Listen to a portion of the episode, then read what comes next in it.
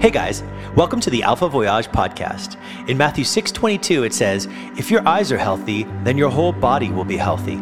Healthy eyes can also be translated as single vision. When your vision is singularly focused on Jesus above all else, you will experience healthiness in all of your relationships, in all of your plans, and in this voyage called life. This podcast is aimed at the men whose desired focus is to become more like Jesus, and also the women who love them. Join me and let's focus on the Alpha Voyage, the first thing life, Jesus in me. All right, yo, guys, what's going down? Brian Schooley here with the Alpha Voyage podcast. Hey, just wanted to thank you guys for tuning in today, checking it out. And, my hope is that people will, when they have time, jump onto this podcast. Maybe when you guys are like driving to work, or you guys are on the way to the job site or whatever, coming home, that you guys can just jump on here and listen to it and just get some connection, with God. So we need it. This world is crazy. And, but with the Lord, we can make it. So yeah. Anyways, guys, today, one of the things I've been thinking about is that, for me personally, I just had this kind of like thought that like, man, the good news, people used to talk about, the gospel, the story of Jesus, it's the good news. And, I was thinking like, man, I feel like we need to get back to the basics about it, which is that the gospel is the good news.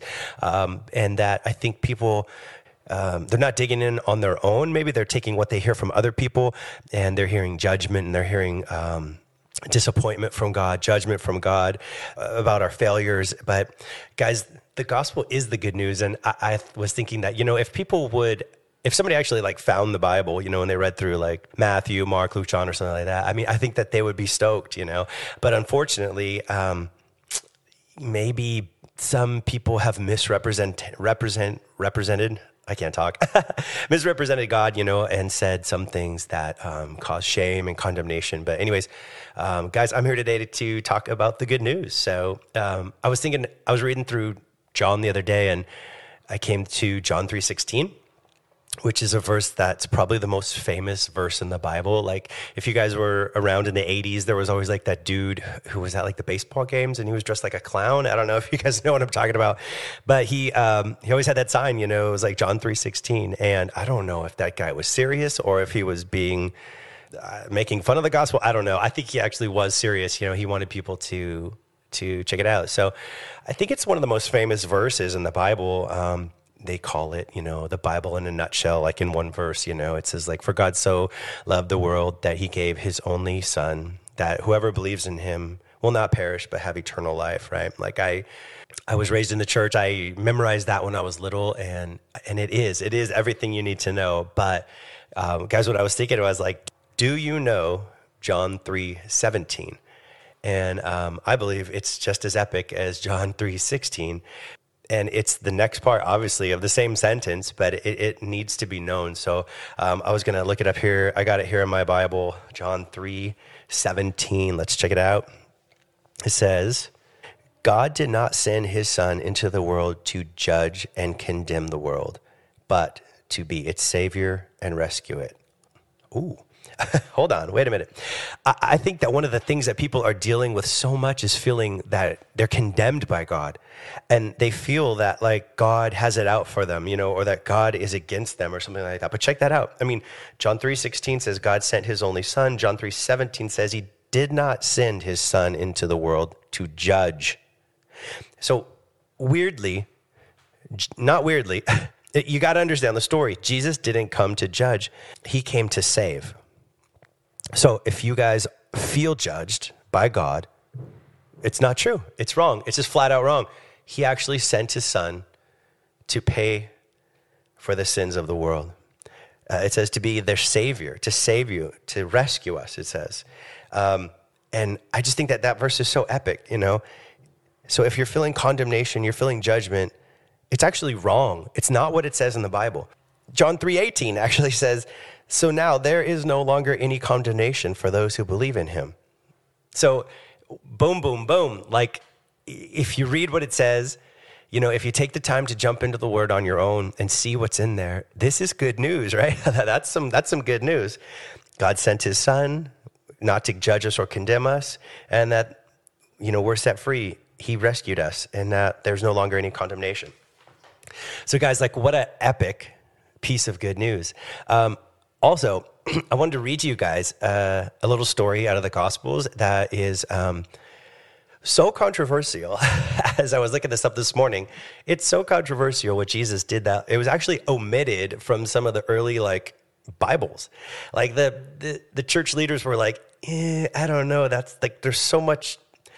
Jesus gave so much grace that it just makes us feel uncomfortable. You know, basically they were like, if we put this in the Bible, people are going to think that, like, they can do whatever they want, which is totally wrong. Like, if you've ever been forgiven for something, you know, and you will know that, like, somebody forgave you for doing something, like, let's say you stole some money from your parents or a friend, you know, and they forgave you and they don't ever bring it up again. You know, it's like them forgiving you actually causes you to never want to do it again. Do you know what I mean? But anyways, this verse, so controversial that it was omitted from some of the early manuscripts. So let's take a read here. John 8:10. If you guys wonder what I'm reading out of the Passion Translation. Not that it matters, but I like it. I think it's cool, and it's been something new that I've been in for the last year or so. It says, then in the middle of his teaching, the religious scholars and the Pharisees broke through the crowd and brought a woman who had been caught in the act of committing adultery and made her stand in the middle of everyone. Then they said to Jesus, "Teacher, we caught this woman in the very act of adultery. Doesn't Moses' law command us to stone to death a woman like this? Tell us, what do you say we should do with her?" They were only testing Jesus because they hoped to trap him with his words and accuse him of breaking the laws of Moses. But Jesus didn't answer them. Instead, he simply bent down and wrote in the dust with his fingers.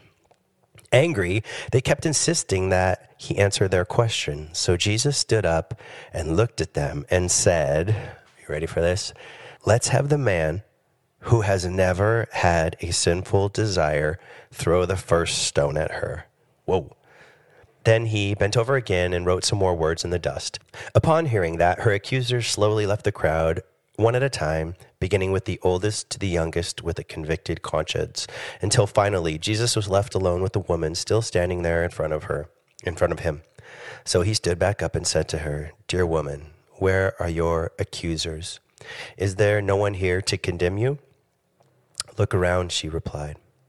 "I see no one, Lord." Jesus said, "Then I certainly don't condemn you either. Go, and from now on, be free from a life of sin." So, like, whoa, right? This is a big story. These dudes obviously were up to no good, and they were trying to trap Jesus. But when confronted with a person who was deep into sin, he wasn't condemning her. He never condemned her. He did not condemn her. He looked at this woman with a heart of love and a heart of compassion. And he said, "I don't condemn you." And then he just said, "Go and sin no more." So he lovingly just said, "I'm not here to condemn you." You know, he did correct her, like, and said, like, you know, don't do that anymore. But he didn't condemn her. He was loving to her and kind to her. And so, guys, like, what a crazy verse, right? Everybody used to think, I guess, that, like, this shouldn't be in the Bible because people will be like, well, I'll just go do whatever I want to do. But I don't really think that that's the case. You know, like I said earlier, when you're forgiven, you actually want to do what's right. You change, you know. The Bible says it's God's kindness that leads us to repentance, basically saying when we experience how kind and loving God is, we no longer want to do the things that would separate us from God. Jesus doesn't look at the sin. He looks at the person. He sympathizes with us, knowing that we are just human, knowing where we came from, knowing how we think, knowing that we were not perfect, and that sometimes we do dumb things. That's why he came, after all, to cover our imperfections. This is why religion doesn't work. Keep the laws, do right, don't mess up, and you're at peace with God. That works until it doesn't, which usually isn't that long, and it leaves us once again at odds with God. The only thing that works in life is God's grace. This is why we can't live that way, religiously. Jesus came to solve this once and for all. He came to give you life again after your biggest mistake. So guys, John 3:17, I love it.